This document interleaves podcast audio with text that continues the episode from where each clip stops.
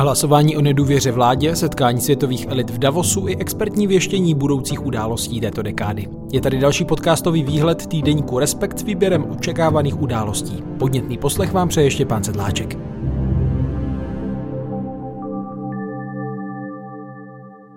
Poslanecká sněmovna bude v úterý 17. ledna na podnět opozičního hnutí ANO jednat o vyslovení nedůvěry koaliční vládě premiéra Petra Fialy z ODS. A já teď ve studiu vítám kolegyni reportérku Ivanu Svobodovou, která to dění ve sněmovně bude sledovat. Je to tak. Ahoj. Ahoj Štěpáne, ano je to tak, čeká mě to spolu s poslanci, tam den až dva ve sněmovně. Je to Černý Petr nebo se těšíš? Ale ne, mě to celkem zajímá, mě to zajímá, takže vlastně za, ano, já se tam těším, já jsem si o to i řekla. Na co se eh, mají občané připravit? Eh, co, co čekat od, tedy od eh, toho jednání ve sněmovně? Občané by se rozhodně měli připravit na další díl kampaně Andreje Babiše, protože myslím, že vlastně o nic jiného tady nejde, nebo nemyslím, ale jsem si zcela jistá, že o nic jiného tady nejde poslanci, nebo vlastně ano, vyvolalo tu schůzi mimořádnou, ve které chtějí vyslovit nedůvěru vládě z důvodu, o nichž mluví jako o neschopnosti té vlády, o tom, že pozdě reagovala na ceny energií, o tom, že vlastně teď, když chce bojovat s dezinformacemi, tak nás chce připravit o svobodu a tak dále. A co čet nechtěl, vyšlo jim to zrovna na druhé kolo prezidentské volby. Takže na to se můžou, to si asi dovedou, myslím, naši posluchači nebo čtenáři představit, co se z té sněmovny do toho éteru zkrátka bude zasahovat, jako jaká slova která se hodí do kampaně Andreje Babiše, protože na tom on to částečně staví, tu svou kampaň na na tom, že se snaží co nejvíc spojit svého protikandidáta Petra Pavla s vládou, že je to vlastně vládní loutka a k tomu potřebuje co nejvíce tu vládu. Co, I když to tak není, on je občanský kandidát, Petr Pavel si obešel tu zemi, on získal podpisy občanů a vláda ho potom jako jedno ze tří podpořila, to je pravda. Ale to neznamená, že je to vládní kandidát. Dá se čekat, že i sám tedy předseda hnutí ANO, expremiér, poslanec Andrej Babiš eh, bude vystupovat v poslanecké sněmovně? Nikoliv, to je právě na tom, my už další ukazatel, že to je kampaň nepotřebujeme, ale tohle to je další ukazatel toho, i když nám není třeba. A sice, že kdyby to vlastně ANO myslelo vážně, že chce skutečně zhodit vládu, tak tam jako ten navrhovatel samozřejmě musí být ten lídr opozice, ale Andrej Babiš se do té sněmovny nechystá, ona to tam za něho odpracuje, tu kampaň jeho Alena Šilerová. No, na druhou stranu on to bude asi eh, podávat takže právě protože to není součástí kampaně v jeho kandidatuře prezidentské, tak tam není, protože se věnuje on té kampani, že? No přesně tak, to je dvě v jednom. To je vlastně, ano, on bude stát spozdálí, to není on, kdo vede kampaň ze sněmovny.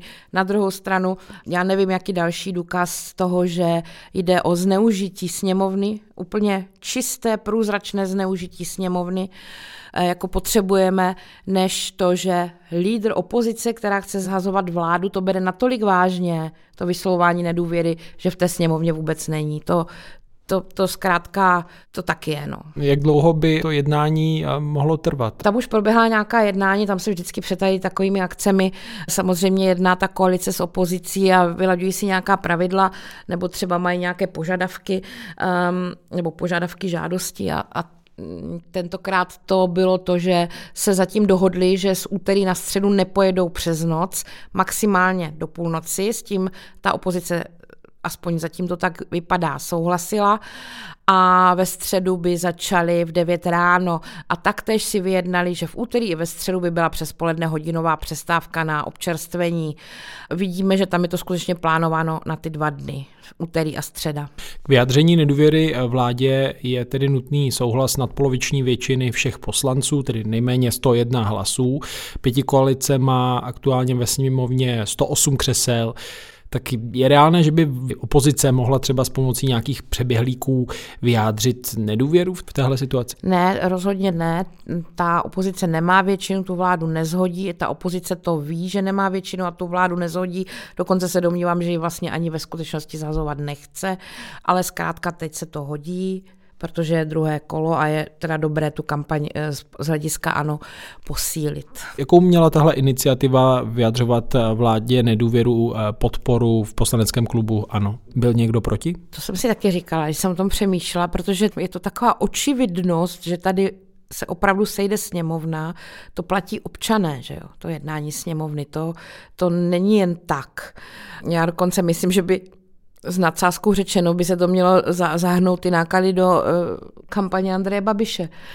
Ale eh, tak jsem si říkala, jak to asi na tom klubu vypadalo, kde se rozhoduje, protože přece jenom my jsme z minulosti eh, zvyklí, že občas se nějaký ten poslanec ano našak na tom eh, klubu proti něčemu trošku protestoval, tak jsem se potom pídila, ale ukázalo se, že prý ne, byli jednohlasní a nikdo z toho klubu ano, prostě nepřišel, ani nezmínil prý myšlenku, jak mi říkal Karel Havlíček, že by to bylo snad nějak nemravné, nebo jestli už to není na toho občana trošku moc tohle to dělat. Čekají nás necelé dva týdny intenzivních eh, kampaní před druhým kolem prezidentských voleb a uvidíme, co ještě tedy do toho přinese eh, i to jednání poslanecké sněmovně, o kterém byla řeč, ale eh, co by tedy mohl přinést tento týden? Máš v kalendáři nějaké naplánované události, které by mohly čtenáře a posluchače zajímat? No, já myslím, že čtenáře a posluchače budou hodně zajímat nějaké televizní debaty, ale pokud vím, tak na tenhle týden, nebo já jsem nezaznamenala, myslím, že žádné naplánované ne, nejsou, nebo jsem nenašla, ono je to logické, to se bude nejspíš soustředit do toho druhého příštího týdne kampaně. A my konec konců ani nevíme, do kterých těch debat se vůbec Andrej Babiš teď v tom druhém kole rozhodne vůbec jít. A samozřejmě pojede kampaň jak Andreje Babiše, tak Petra Pavla. Čili my se tady v redakci domlouváme, kdo bude sledovat kterou, budeme u toho. Ivano, závěrem, když ty se tam chystáš jako reporterka, co, co tě bude primárně zajímat na těch sáhodlouhých eh, projevech, jednáních politiků, které můžou všichni sledovat? No to je pravda. I já bych mohla ty sáhodlouhé projevy eh, sledovat někde z domu nebo z redakce od počítače ale no právě se v té sněmovně děje spousta dalších věcí. Ti lidé nějak uvažují, na něco reagují, aniž to je vidět a myslím si, že je prostě dobrý se s něma o tom bavit nebo to sledovat a hodně se zkusit bavit s těmi poslanci, ano, jak oni vlastně se v té roli cítí, jestli tam je skutečně ta obava, že když si šéf něco přeje, tak se na to neříká ne, jenom, anebo jestli oni jsou skutečně tak stotožněni s tím, že se má svolávat sněmovna ve chvíli, kdy se to hodí eh, jejich předsedovi. No, a k ničemu jinému to vlastně vést nemůže. Tak na to se těším, že se trošku třeba podaří zahloubat do mysli těch aktérů. A čtenáři týdeníku Respekci o tom budou moct přečíst minimálně na webu respekt.cz. Tak ti moc krát děkuju a držím palce v kuloárech. Není zač, ahoj. No a když jsme u těch debat souvisejících s prezidentskou volbou, tak týdeník Respekt pořádá tento týden v Praze hned dvě. První se koná v úterý 17. ledna v knihovně Václava Havla, tedy na adrese Ostrovní 13. A s pozvánkou přišel do studia kolega Tomáš Brolík, který debatu připravuje a bude ji také moderovat. Ahoj Tome. Ahoj. Tak eh, co chystáš za akci? Tak je to jedna z našich pravidelných debat. Každý měsíc tam máme debatu eh, za Respekt v knihovně Václava Havla a tentokrát, respektive zítra od 7 hodin, se budeme věnovat samozřejmě volbám. A pozval jsem tam tři sociology, respektive dvě socioložky, jednoho sociologa, eh, kteří se věnují politice tak trochu neúplně z takového technologického pohledu, jako kdo jak máchá rukama v debatě, případně kdo jak načasoval kampaň, byť taky trochu, ale je trochu více široka, zkoumají kvalitu demokracie a demokratickou kulturu Česká, tak tomu se věnují celý svůj profesní život, takže o tom, co, proč dopadlo první kolo, jak dopadlo, jak to tak dopadlo, o tom se samozřejmě budeme bavit, ale i o tom, co vlastně ten výsledek řekl, třeba o českém voličstvu a samozřejmě se budeme bavit i o tom, co se dá čekat příští deseti dnech a co se dá čekat po příští sobotu.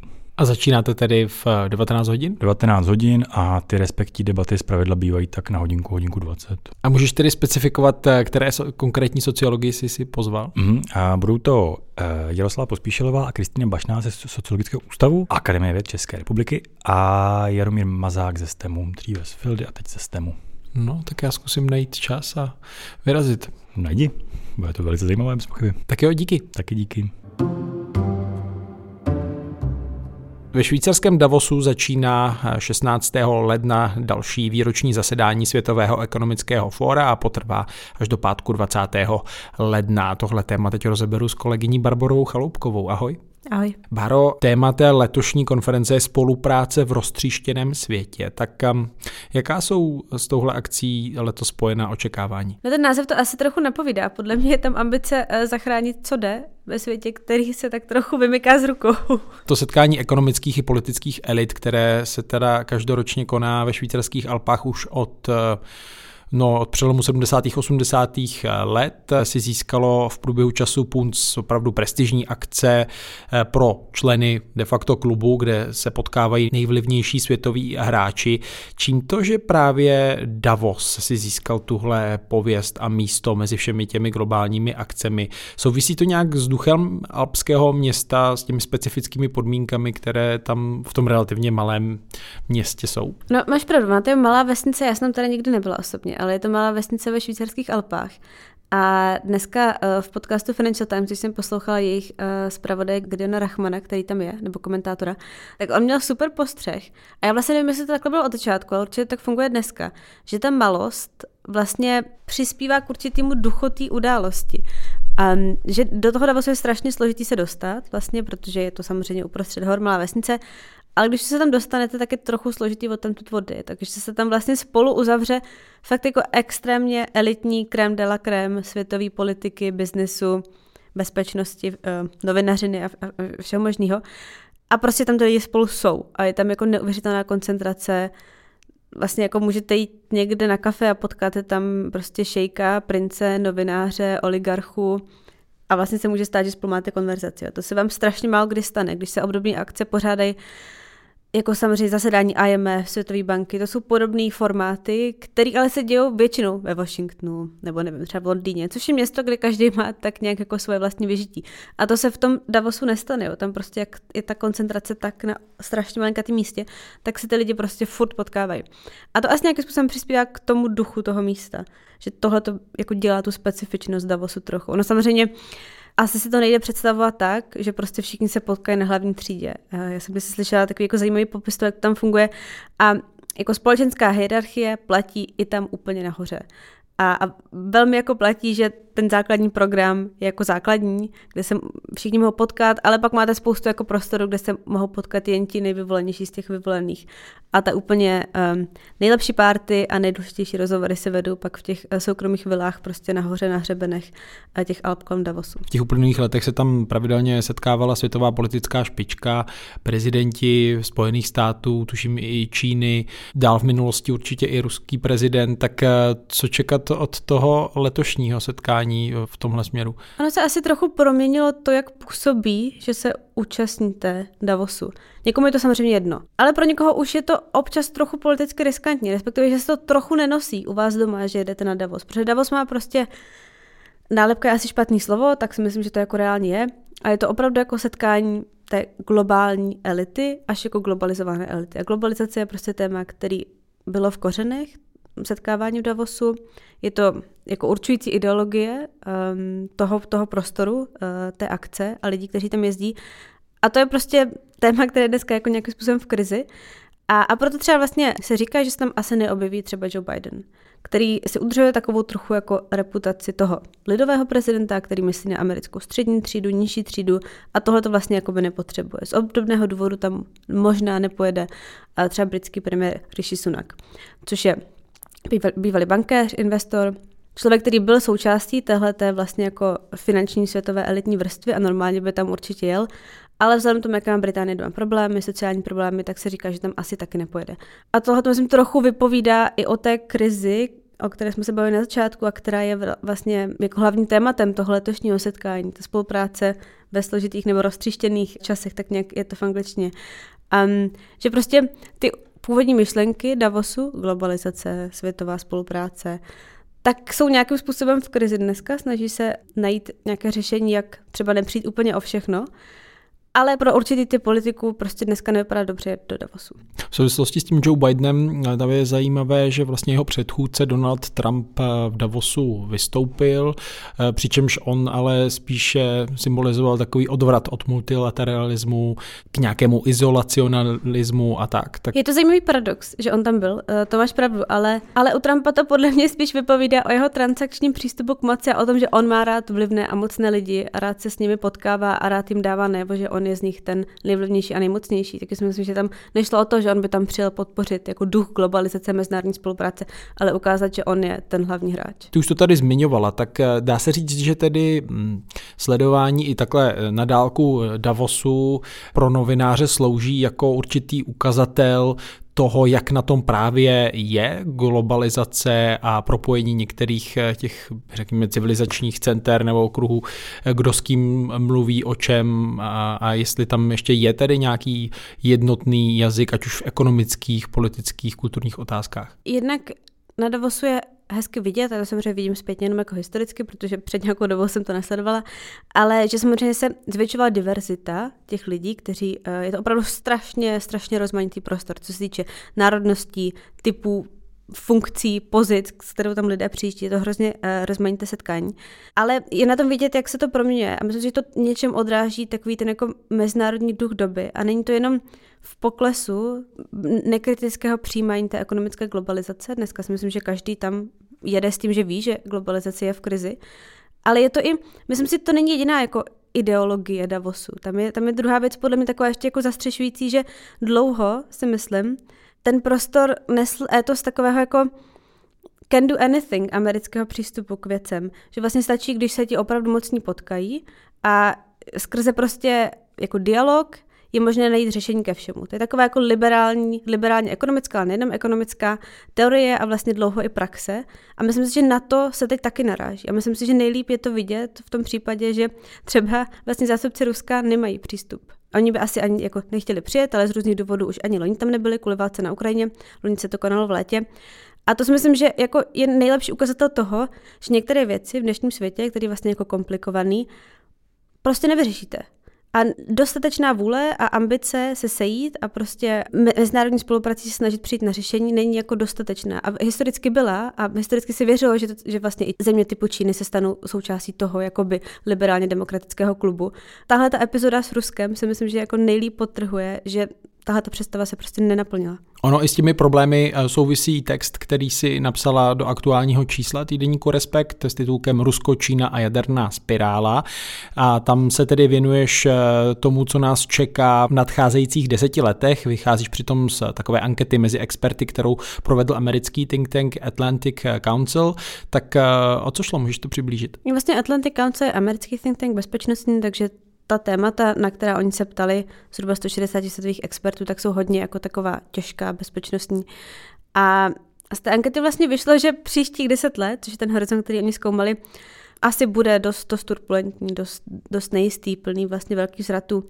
Tam, já to tam popisuju v detailu, ale například se tam mluví o tom, že velká část těch oslovených expertů si myslí, že Rusko se rozpadne i kvůli tlakům, eh, které na tu zemi jsou, kvůli válce v Ukrajině. Ještě větší, myslím si 70% si jich myslí, že Čína se pokusí vojensky napadnout a pod svou kontrolu získat Tajvan, což by potenciálně mohlo vést ke konfliktu se Spojenými státy.